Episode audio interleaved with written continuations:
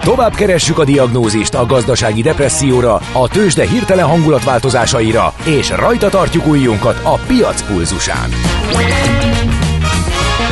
Folytatódik a millás reggeli, a gazdasági Muppet Show. Ezt most vegye be és nyugodjon meg! A Millás reggeli főtámogatója a Schiller Flotta Kft. Schiller Flotta is rendtakár. A mobilitási megoldások szakértője a Schiller Autó tagja. Autók szeretettel. Jó reggelt kívánunk, 9 óra 13 percen folytatjuk a Millás reggeli műsorát itt a Rádió Café 98.0-án Kántor Endre az egyik műsorvezető. Mihálovics András pedig a másik. Itt vannak a hallgatók is 0 36-os 98 0 98 0. Reggel óta itt morgolódom, hogy ma miért ti ketten vezetitek a műsort, na nem mint a nem bírnám a dumátokat, és csak most jöttem rá, hogy csak nekem van rövid hetem, mert holnaptól Szabira megyek, kellemes szénteket kíván a hallgató ezekkel igen, a gondolatokkal. Igen, igen, ez már ez már arcpirító, bicska nyitogató, stb. A nyárs lágere az valami sör szalonna sütéshez? Pusztító szóvic. Hmm a hallgató pennájából megtarthatta volna magának, de mindegy. Aztán Bartók Béla végén a villamos rendezőnél mérnek Suzuki jobb egyből, írja Vassza hallgató. Köszönjük szépen az információkat, lehet még csatlakozni, addig mi tartalmat szolgáltatunk. Építkezel? Lakást vennél? Eladnád? Bérelnéd? Vagy felújítanád? Vagy befektetési céllal nézed a piacot? Akkor neked való a négyzetméter, a millás reggeli ingatlan piaci rovata. A vonal túlsó végén pedig a mai szakértőnk Dános Pál, a KPMG ingatlanpiaci tanácsadó részlegét vezető Associate Partner. Jó reggelt kívánunk! Jó reggelt! Jó reggelt kívánok! Jó reggelt! Hát azért beszélgettünk, mert volt ugye a KPMG-nek ez a Global Construction Survey-je, és illetve még június végén egy tájékoztató, amelyen a felmérésben résztvevő magyar vállalatvezetőkkel beszélgettél, beszélgettetek, és hát ugye a kihívások, a, a, azt írjátok, hogy ismerős kihívások, de új megközelítés az építőiparban. Mik a kihívások? Hát a kihívások sora az, az elég gazdag. Igen. Mert ott kezdődik, hogy azt gondoljuk, hogy a Covid már elmúlt, de a Covid hatása az velünk marad sok mindenben, és a Covid hatásai között vannak olyanok, amik pozitívak, és vannak olyanok, amik természetesen negatívak. De hát lehetne még sorá, sorolni percekig, hogy a kamatszintekkel mi történik, mi történik az energiaárakkal, stb. stb. Tehát a, a kihívás az, az, az itt áll előttünk. Az, hogy az a címen, a címe ennek az anyagnak, hogy új ismerős kihívások, de új megközelítés, ez szerintem azért történt, mert két éve Hát mert a régi megközelítések már nem jók. Nem, nem biztos, én nem teljesen ezt mondanám. Nem én, nem én írtam ezt az alcímet. Szóval a régi megközelítés jó, de ki kell egészíteni sok minden újjal. És hadd had mondjak, hogyha van idő, két-három olyan dolgot, ami újdonság. Ami, ami érdekes, amit válaszoltak a felmérésben résztvevők, hogy több időt kell fordítani a tervezésre. Ez azért érdekes, mert eddig is azt gondoltuk, hogy az előkészítésre elegendő idő áll mindig rendelkezésre, de hogy úgy látják, hogy olyan rengeteg bizonytalanság és olyan sok kockázat, hogy ezeknek a csökkentése ez alap tézise annak, hogy, a, hogy be lehessen fejezni a projekteket időben. Ugye az számomra még meglepetés volt ebben a felmérésben, a válaszokban, és ugye ez egy nemzetközi felmérés volt, hogy ezek a nagy nemzetközi cégek azt mondták, nagyjából a fele mondta azt, hogy a projektjeiknek egy részét nem tudták határidőre befejezni. És azon kívül át kellett folyamatosan az üzleti terveket változtatni, és nem tudtak a költségvetési kereteken belül maradni. Hát érthető, hogy az a reakció, hogy akkor több időt kell folytatni a tervezésre, hogy lehessen csökkenteni a bizonytalanságokat. Ugyanakkor valahogy én úgy látom, hogy a minél több időt fordítunk a tervezésre, ez egyfajta paradoxon, annál messzebb kezdődik a jövő elnézést, hogy ilyen reggel, ilyen meleg reggel ilyeneket mondok, és minél messzebb kezdődik a jövő, annál inkább halmozódik a jövőben lévő bizonytalanság, mert mindenki látja, hogy a a jövő az olyan gyorsan változik, hogy nagyon nehéz tervezni. Már pedig az építőipar az nem három hónapra épít valamit, hanem 30 évre, vagy 50 évre, Igen. vagy 100 évre. Felmérésre visszatérve, ugye a híreket mindig így uralják a technológiai fejlesztésekről szóló információk, például, hogy ilyen, lehet 3D nyomtatással házat építeni, Igen. meg falozó robotot konstruáltak itt ott, ott. Ez, ebben a, a, a tanulmányban visszaköszönnek ezek a építési technológiáknál a, fel, a fejlődés, meg a technológiai fejlesztés? Igen, teljesen visszaköszöntek, de a válaszadóknak, a cégeknek egy jelentős része abban is gondolkodik, hogy mivel az építési folyamat általában kint a szabadban történik, hogy valahogy el kellene lopni valami technológiát azoktól az iparágoktól, ahol szabályozott és rendszeres körülmények között lehet folytatni az ipari tevékenységet. Tehát gyakorlatilag egy moduláris építési módot is be kéne ismét vezetni. Ugyan bennünk föl... Hát igen, a szocializmusban házgyár. Hát én Dunóivárosban laktam, és ott a házgyárnak a csodájára jártunk, ahol, ahol gyártották az elemeket, aztán kivitték helyszíre, gyorsan összecsavarozták, aztán haladjunk tovább. Igen, de ez, igen, de azért nem teljesen erről szól. Ez, az, ott kezdődik már az egész dolog, hogy az épületeket úgy kell tervezni már a tervezési szakaszban, hogy azt a moduláris kialakítás lehetőséget, ezt bele kell építeni. Ugye az épületeinknek most egyre nagyobb része már, már gépészetből áll. Elektromos rendszerek, gépészeti rendszerek, hőszigetelés, hangszigetelés, stb. stb. És ilyen elemeknek, és egyre nagyobb elemeknek az előállítása az lehetséges. És ez nem csak Amerikában lehetséges, ahol fából készítik a házat, hanem lehetséges Európában is. Legalábbis a, a válaszadóknak 72%-a azt mondta, hogy ebbe az irányba is el kell mozdulni. Uh-huh. Mennyire lehet összefésülni ezeket a, ezeket a korszerű technológiákat, meg ezt a, hát nem jut, tényleg nem jut jobb eszembe, házgyári modellt a fenntartatósággal, az ESG szempontokkal? Hát a, a kérdés nagyon jó. A tanulmány szerint, és a én véleményem szerint egyértelműen igen, hiszen a, a tanulmány hangsúlyozza is, hogy a hogy a káros anyag kibocsátás, ami egy, egy épületben történik, hogy az épület használata közben és az épület előállítása közben, illetve az építési anyagok előállítása közben, ez nagyjából fele-fele. Tehát az, hogy építés közben mi történik, az, az nagyon-nagyon-nagyon súlyos. Na most egy, egy szabályozott moduláris építkezés, mondjuk elviekben lehetőséget ad arra, hogy sokkal pontosabban lehessen építeni, olyan anyagokat lehessen beépíteni, amelynél csökkennek ezek a, a beépített karbonhatások. De nem véletlenül az építőiparra gondolunk most a magas építés, de a mély építés pláne. Itt mindenki betonban gondolkodik, cement, beton, meg betonacél. Ugye ez a cement meg a betonacél a két olyan építő anyag, amelynek a legnagyobb karbonkibocsátása van az előállítás során. Tehát ez mindenképpen technikai innovációkra van szükség. De nyilvánvalóan, amikor esik az eső és folyaszél, meg süt a nap, meg nem tudom mi, akkor sokkal nehezebb egy építési terepen, hát ha valaki volt már kint egy, egy, egy, építési területen, sokkal nehezebb ezeket a dolgokat szabályozottan pontosan végrehajtani, és persze az innováció másik része az, hogy adatalapú, valós idejű digitális nyomonkövetés az egész építési folyamatnak uh-huh. nem csak a elemgyártásnál, hanem kint a, a, a terepen, igen. az építkezésnél is. Uh, Jó, hát ez nem holnap történik. Igen, ebben én biztos voltam. Uh, viszont nagyon sokat beszéltünk az építőiparról, meg a megrendelőkről, uh, viszont kevesebbet, mert hogy mégiscsak a, a, a használókról, meg a bérlőkről szól ez az egész. Ott, ott van valami felelősség, vagy az építőiparnak kell mindent megoldani, a magára vállalni, és előre tekinteni a jövőbe, és akkor innovatív technológiákat, meg fenntartatóan, stb. stb. Vagy ebben magának a megrendelőnek, bérlőnek, sőt a használónak is van-e felelőssége? Természetesen óriási felelőssége van.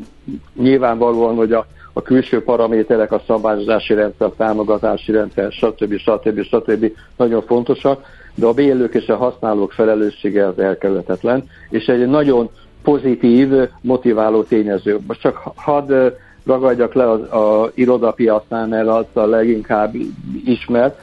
Ha esetleg később van még egy percünk, akkor rátérnék a lakópiacra, összefüggésre. Tehát nyilvánvaló, hogy a bérlők, főleg azok a nemzetközi bérlők, akik az iroda területek jelentős részét használják, kitűzték a célt maguk elé, hogy egy bizonyos dátumra ők úgynevezett net zero módon fognak működni. Ami azt jelenti, hogy, a, hogy az iroda használat és a irodai termelés során teljesen csökkentik a kibocsátást, és igyekeznek a net zero szintet elérni.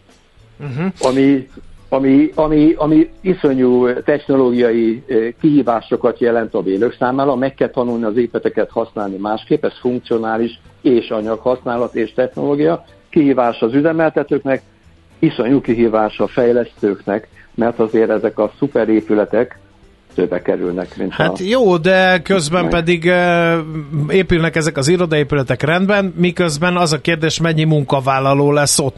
És akkor letudhatjuk ezt az ESG-t, miközben az emberek 75%-a home office-ba otthonról dolgozik. Hát ez egy, ez egy jó kérdés, mert, mert persze a vállalat megteszi, amit tud, és arra koncentrál, hogy az ő feltételei, munkafeltételei megfelelnek az ESG kihívásainak, ami persze környezet és szociális vonzata is vannak. De hogyha a 70%-a mondjuk, vagy csak az 50%-a dolgozóknak otthon állítja elő azt a jövedelmet, amit a vállalat realizál, akkor, akkor ESG szempontból jogos a kérdés, hogy vajon azok a munkafeltételek, amik a, ahol a dolgozók végzik ezt a munkát, azok gazdasági hatékonyság és környezetvédelmi szempontból hogyan viszonyulnak az épülethez, és hogy vajon egy, hát egy, egy, egy vállalat büszkén mondhatja el, hogy én szuper vagyok, miközben a dolgozóim egy héten egy napot dolgoznak az irodában bent, és a többi uh-huh. négy napot meg valahol, akárhol. Hát akkor ez, kap... ez, még, ne, ez még nem tisztázott Igen. annyira szerintem. Igen, e, akkor kapcsolódik a lakáspiac és az irodapiac? Legyen ez az utolsó kérdés. Ha ESG-t nézzünk? Hát én, én most csak ebből az egy szempontból nézném, mert nyilván ez nem, nem egy teljes országos vetület, ez bizonyos szegmense az ingatlan használatnak, de, de nyilvánvalóan, hogy a, a, a magyar lakásállomány, ami azért hát több mint 300 millió négyzetméter, akkor ennek egy részét irodaként használják, itt mindenképpen szükség lenne arra, hogy egy optimális energetikai felújításon ezek átmenjenek. Most ennek hát iszonyú költsége van, és hogyha az építőiparnak a teljesítményét nézzük, ha most építőiparról szól, zárójelben hadd jegyezem meg, hogy 2018 óta, 2022-es adathoz képest az építőipar teljesítménye nem növekedett.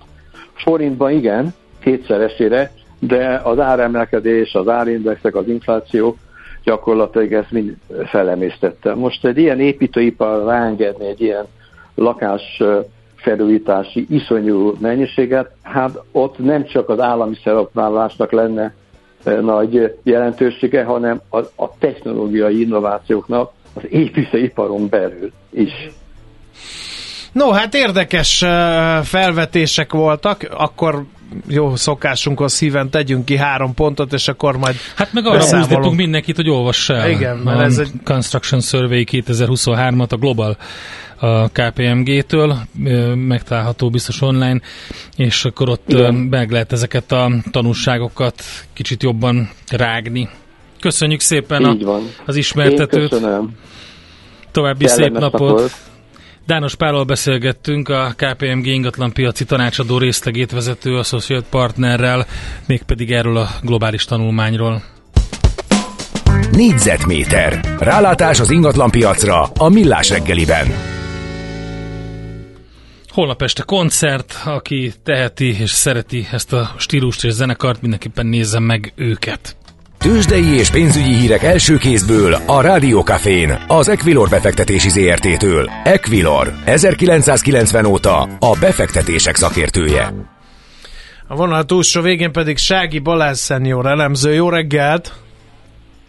Jó reggelt, szervusztok, üdvözlöm a hallgatókat! Most van Amerika, vagy lesz Amerika, de lesz-e kereskedés, meg lesz mármint normális kereskedés, meg lesz-e normális forgalom Budapesten? Hogy kezdtük a napot? Igen, hát nagyon lassan indul ez a nap is, tehát a függetlenség napja lelassította a kereskedést mindenütt, és csak bízni tudunk benne, hogy visszatér a, az érdeklődés a piacra. A Budapest értéktőze forgalma eddig 274 millió forint volt, és egyébként az európai összképhez képest nem is indul rosszul. A kereskedés Bux Index 0,18%-os pluszban van, míg az európai főbb indexek hát egy erős mínusz mutatnak. A Párizsi 40-es index 0,5%-os mínuszban van. Például a DAX is mínusz 0,6%-ban, szóval összességében Budapesten végül is egy enyhe optimizmussal indul. De nem, az, de nem az OTP-vel kapcsolatban, mert hogy a papírnak a, bár ugye a vezető tőzsde részvénynek számít, sőt a tőzsde részvénynek számít időnként Magyarországon. Most az utóbbi napokban ilyen forgalom tekintetében nagyon gyengén kezdi a, a napját. Ez a külföldi befektetők távolmaradása az oka, vagy, vagy láttok valamit az ügyben? Mert most se éppen ő viszi az zászlót. Igen, elsősorban ez az ok, tehát a külföldi befektetők nem olyan aktívak, mint voltak akár néhány héttel ezelőtt, és hát ez a forgalmon is nagyon meglátszik. Jellemzően az OTP papírjában van Budapest érhetősén a blue közül a legnagyobb forgalom, ma nem mondható el ez mindössze 59 millió forint forgalom volt eddig az OTP-ben, és hát egy mínuszban van, mínusz 0,5%-ban. Egyébként az utóbbi napokban az OTP teljesítménye le is követi az európai nagyobb bankok teljesítményét, tehát semmi különlegesség nincs az OTP vonatkozásában. És hát a MOL nagyon érdekes, a MOL ban van a forgalomnak több mint 70%-a a mai kereskedésben 205 millió forint, és ráadásul pluszban van elég erőteljesen 0,73%-os pluszban. De ez a két papír igazából lefedi a ma reggeli forgalomnak kb. a 90%-át. Hervasztó, ennek hát a forint hogy áll? igen. Forint enyhe gyengülésben van, az euróhoz képest, hát egy fél százalékos gyengülés látunk a, keres, a mai reggelen, és hát ennek különösebb oka nincs, esetleg befektetői óvatosság a Standard Poor's pénteki minősítésével kapcsolatban. Ugye nem számít a piac, nem számítunk mi sem a besorolás változtatására, ilyenkor azért mindig kicsit óvatosabbak és távolságtartóbbak a befektetők, úgyhogy a forint enyhe gyengülése mögött már ez a felkészülés lehet. Oké, okay, akkor várjuk a pénteki döntést. Köszönjük szépen az információkat, jó kereskedés nektek!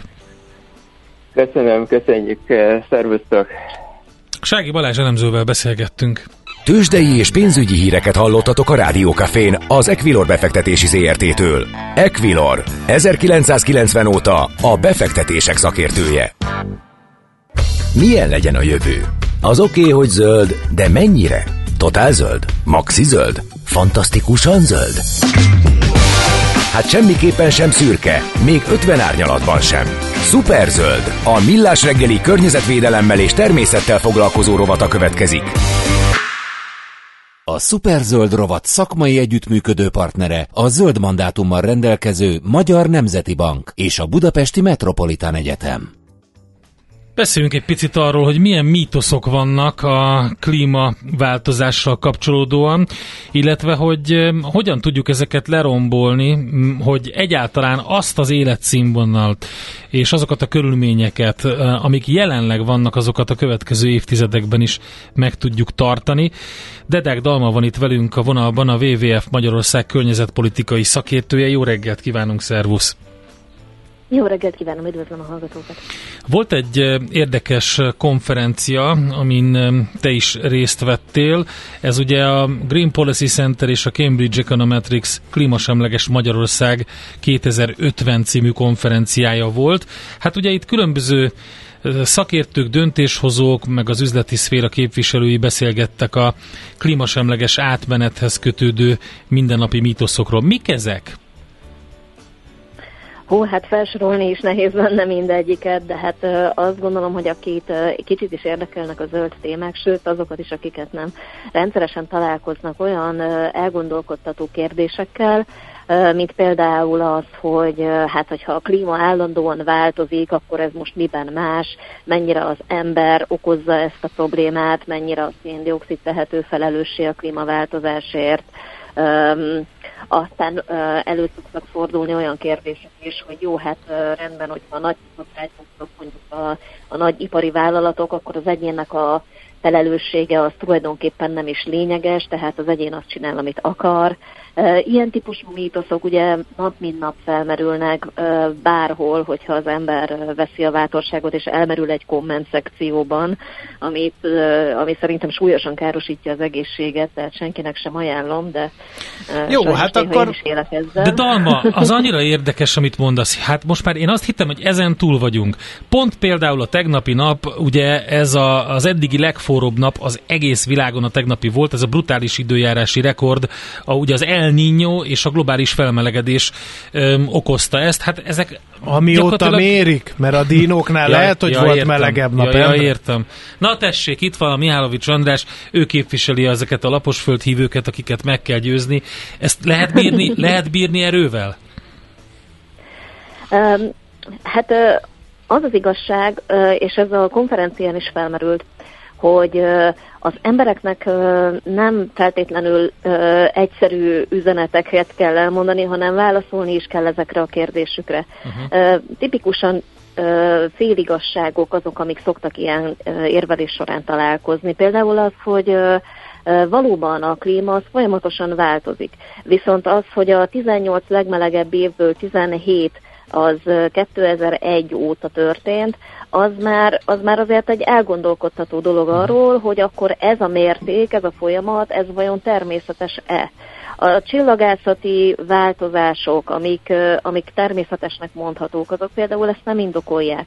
És az ilyen típusú dolgokat, ezeket meg kell érvelni. Nem zajlott le kellő részletességű vita erről, és én azt gondolom, hogy az emberek igénylik azt, hogy, hogy ne egy laposföldszívős katujába kerüljön mindenki, aki, aki kérdéseket tesz fel, hanem, hanem akkor beszéljünk vele, próbáljuk megérteni, hogy ő nem ért, és próbáljuk meg elmagyarázni ezeket a dolgokat. Lehet, hogy el kell mondani százszor, kétszázszor, de hát olyan világban élünk, ahol óriási nagy mennyiségű zajjal találkozik az ember rengeteg információval, és nehéz kiválogatni, hogy mi a hiteles ezek közül. Ez miért kell jó, ezeket igen. a mítoszokat lerombolni, Dalma? Ez miért fontos? Hiszen kicsit ilyen szélmalomharcnak tűnik, a szélmalomharcot meg senki nem nagyon szereti megvívni. Hát azért nem szélmalomharc, hiszen ez a hivatásunk, hogy, hogy hatékonyan lépjünk föl a problémák ellen. Ez a missziónk tulajdonképpen, hogy, hogy megvédjük a természeti környezetünket, az egészséges emberi környezetet megvédjük, és ebbe természetesen beletartozik az is, hogy ne használjuk fel a zöld üzeneteket zöldre festésre, ne használjuk fel üres, vagy ne üresítsük ki politikai lózungokkal például. Tipikusan ilyen az, hogy kizárólag a klímaváltozással és a széndiokszid kibocsátás csökkentésével foglalkozunk, és, és mint hogyha nem lenne biodiverzitási válság, mint hogyha nem lennének komoly szociális egyenlőtlenségek, amik, amik hajtják tulajdonképpen ezt a rendszert, mert a mesterségesen generált vágyai az embereknek, az, hogy, az, hogy nagyobb autóm legyen, hogy, hogy mm, nagyobb képernyős tévém legyen, hogy modern telefonom legyen, ezek mind-mind összefüggenek és hajtják azt, hogy túlfogyasszunk és túlhasználjuk a természeti erőforrásainkat. Tehát fontos, hogy ezeket a mítoszokat leromboljuk ahhoz, hogy, hogy egy valóban fenntartható irányba induljunk el, és hogy a jövő generációk számára is élhető világban, világot teremtsünk. Ha beszéljünk még néhány ilyen mítoszról, az egyik például talán az lehet, hogyha megoldjuk ezt a klímaválságot, akkor minden klassz lesz. Hát igen, igen, csak gondoljunk bele abba, hogyha kiírtjuk az összes természetes élőhelyet, és átalakítjuk, és mondjuk olyan területhasználatokat csinálunk, ami, ami élhetetlenné teszi az élővilág számára és számunkra is ezt a területet, akkor súlyosan károsítjuk azokat az úgynevezett ökoszisztéma szolgáltatásokat, mint akár a tiszta víz, a mikroklíma, a kedvező mikroklíma biztosítása, a jó minőségű talaj képződés, amik szintén egy élhetetlen világot teremtenek. Uh-huh. Aztán talán a másik az, hogy, hogy bocsánat, ezzel kapcsolatban, amit az András mondott, hogy most azt azért nagyon sokan azt gondolják, hogy mindenki, aki úgymond sötét-zöld, azt azt akarja, hogy egy ilyen spártai világba kerüljünk vissza, ahol nincsen tévé, meg, meg egy csomó ilyen dolog nincsen, mert hogy annyira meg kell szorítani magunkat, hogy akkor így harmóniában élünk a természettel, és feladunk mindent, amit felépítettünk. igen, igen, ez is egy tipikus mítosz, ami, ami ugye a zöld szegénység, tehát hogyha zöld világot szeretnénk, az egy szegény világ. De azért el kell egyrészt gondolkodni azon, hogy mit tekintünk szegénynek, mert hogyha mondjuk Magyarországot Németországhoz vagy Ausztriához viszonyítjuk, akkor, akkor bizony látjuk azt, hogy hát igen, nekünk rosszabb, tehát nincs minden családban két autó, nincsen olyan szociális ellátórendszer, és a többi, és a többi, és ezen, ezen érdemes elgondolkozni, hogy ebből, ebből mi az, amire valóban szükségünk van, a valódi szükségleteinket elégítik ki, és mik azok a dolgok, amik már egy feleslegesen generált fogyasztás termékei. Hogy én boldog leszek-e attól, hogyha megveszek abból a drága üdítőből még két zsugorral, és megiszom, és akkor, akkor még, még kevésbé tudok jól mozogni, még jobban elhízom. Tehát, hogy, hogy, hogy, hogy mi az, ami valóban boldoggá tesz minket, mit jelent a gazdagság valójában. Ezeket a dolgokat a társadalomnak újra kell értékelnie. És ez, erre mondta azt a konferencián Gelencsér András, hogy egyfajta fordított felvilágosodásra lenne szükség, mert most elszakadtunk a valódi értékektől. Tehát a gazdagság az egy nagyon relatív dolog, és nagyon nem mindegy, hogy minek hát a attól függ, hogyha kevés lenne az oxigén meg a víz, akkor azok lennének gazdagok, akiknek jut ezekből. Tehát, hogy ilyen értékrendet kellene átalakítani. Hallgató meg kérdezi, hogy miért van olyan érzésem, hogy a klímaváltozással kapcsolatos hivatalos megszólalások valamilyen gigászi üzleti érdeket és hatalmi törekvést éreztetnek. Hát az üzlet természete ilyen, tehát a piac természete olyan, hogy mindenből megpróbálja kicsikarni a profitot. Ez nem a zöld értékek és a zöld szemlélet hibája, hanem, hanem egész egyszerűen napjaink társadalma, napjaink gazdasága ilyen, de ez ellen azt gondolom, hogy a fogyasztók szemléletváltása nagyon-nagyon sokat tudna tenni. Uh-huh. Van-e valahol, ahol meg lehet nézni, hogy mi hangzott el, vagy meg lehet hallgatni esetleg ezeket a nagyon érdekes előadásokat? Az általad említett dr. Gerencsér András, ugye a Panon Egyetem rektora, de hát rengetegen voltak komoly szakértők ezen a konferencián. Így van, voltak pszichológusok, teremtésvédelemmel foglalkozók, nagyon-nagyon sokféle ember szólalt fel a konferencián. A Green Policy Centernek a YouTube csatornáján visszanézhetők az adások. Szuper, nagyon érdekes, amit mondtál, és hát remélem, hogy sikerül azért rombolgatni ezeket a mítoszokat, minden esetre ahhoz kitartást, és, és hát sikert kívánunk. Nagyon szépen köszönöm, és köszönöm, hogy elmondhattam. Dedák Dalmával beszélgettünk a WWF Magyarország környezetpolitikai szakértőjével. A Millás reggeli környezetvédelemmel és természettel foglalkozó rovata hangzott el. Superzöld! Hogy a jövő ne szürke, hanem zöld legyen. Oké? Okay? A Superzöld rovat szakmai együttműködő partnere a zöld mandátummal rendelkező Magyar Nemzeti Bank és a Budapesti Metropolitán Egyetem.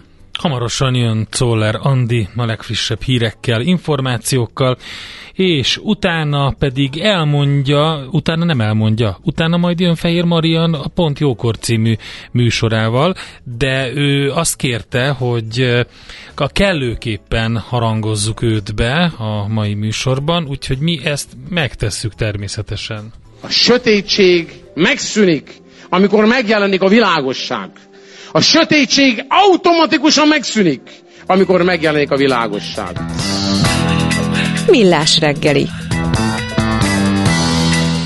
Szólítottuk ugyan András, Fehér Mariant. Mit szeretnél mondani? szólítom Fehér Marian személyesen. Várjál. és meg jó, menj Mondj valami jó szólj. pofát, Endre. Ez a kedvencem. Arra szeretném figyelmeztetni azokat a kedves hallgatókat, akik azon élcelődnek, hogy ma reggeli morcos fotónkon nem vagyunk éppen a legfittebb állapotban, hogy jön még kutyára dér. Jön még kutyára dér. Tessék takarítani először otthon, a saját háztartásban, a saját kertben, és utána megszólni a szomszéd kertjét. Hát itt vannak a lányok, A a lányok! zenészek. Ja, értem. Jól van, akkor már mondjuk is. Szia Maja, Hello, jó reggelt. jó reggel. Abban Nem beszélj, pont jókor, világít. mert ha pont jókor jöttél volna, akkor a Ezen a- sötétség megszűnik spot után érkeztél volna Volt a stúdióba. spoton. Volt bizony. hát. Ezzel fogunk szólítani innentől. Most ezen a héten ezt játszom, hogy kéretem magam. Helyes. Nem rossz ötlet. És uh, miről lesz szó a műsorban? Egy vendégem lesz a két órában, Járai Máté színész, és az első órában, mint napembere, ott inkább ilyen karrierút, meg magánéleti dolgokról beszélgetünk majd.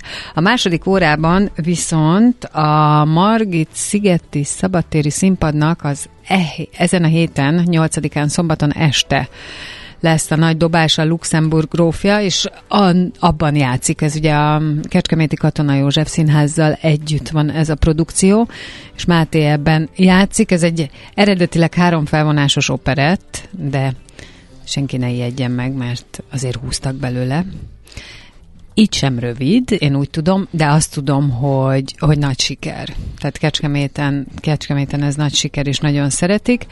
És, és portré lesz a Járai Mátéról? Vagy uh, szakmai interjú? Mit tervezel? Ö, az az igazság, Mert, hogy, ő, szerintem... ő, ő most már ilyen, hogy is mondjam, kicsit ilyen a mainstream médiában, és most nem dehonestálóan mondom, ezt is jelen van. Ugye rengeteg televíziós abszolút, produkcióból és neki ismerjük, bizonyos hogy szerepel. szempontból cél is volt az életében, Aha. ezt sokszor elmondja. Ez egy azért furcsa helyzet, mert mi elég jó kapcsolatban vagyunk, igazából ilyen szakmai interjú mm, beszélgetésből indult ez, de én elég sokszor voltam már az ő darabjain, mi sokat beszélgetünk így a szakmai dolgokról, és ezáltal bizonyos szempontból magánéleti dolgokról is.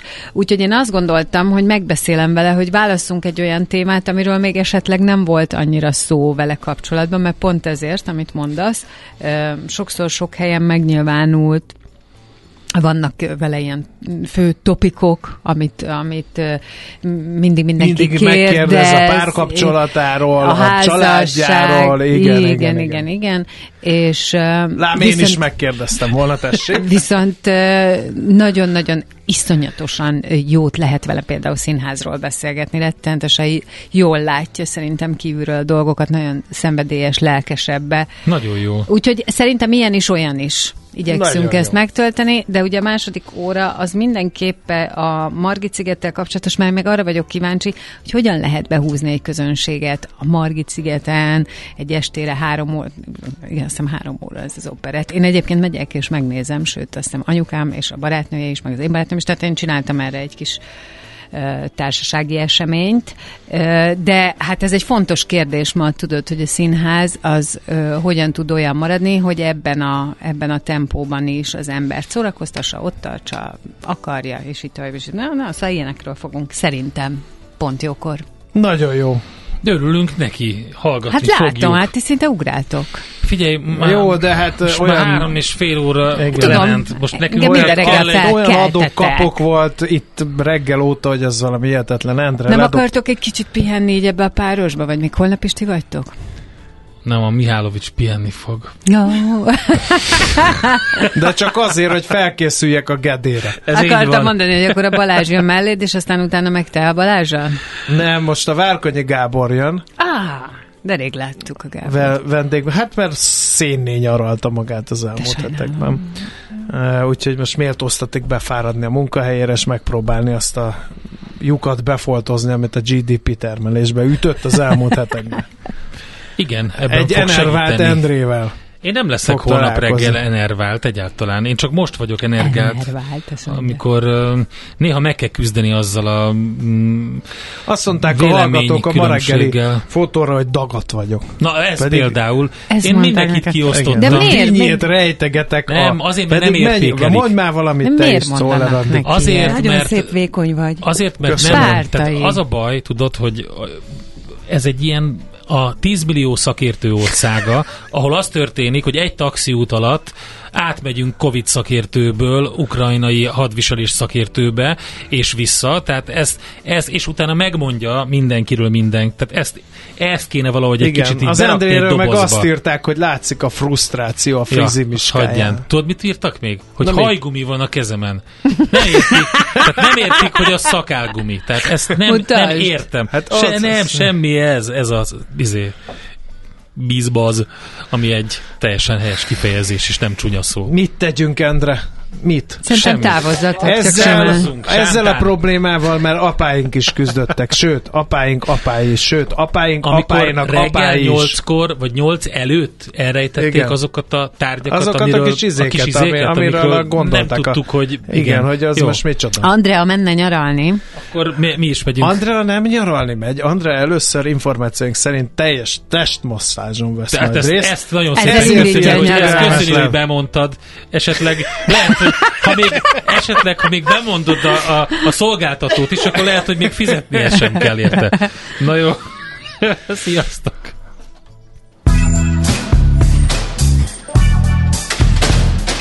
Már a véget ért ugyan a műszak, az ügyelet azonban mindig tart. A sürgősségi és félig zárt osztályon holnap reggel újra megtöltjük a kávésbögréket, és felvesszük a piaci stetoszkópot. Addig is keressetek minket közösségi rendelőnkben a Facebookon, a mai adás podcastjét pedig a rádiókafé 98.hu és millásreggeli.hu oldalakon, a Spotify-on és a Google Podcast-en. Millás reggeli.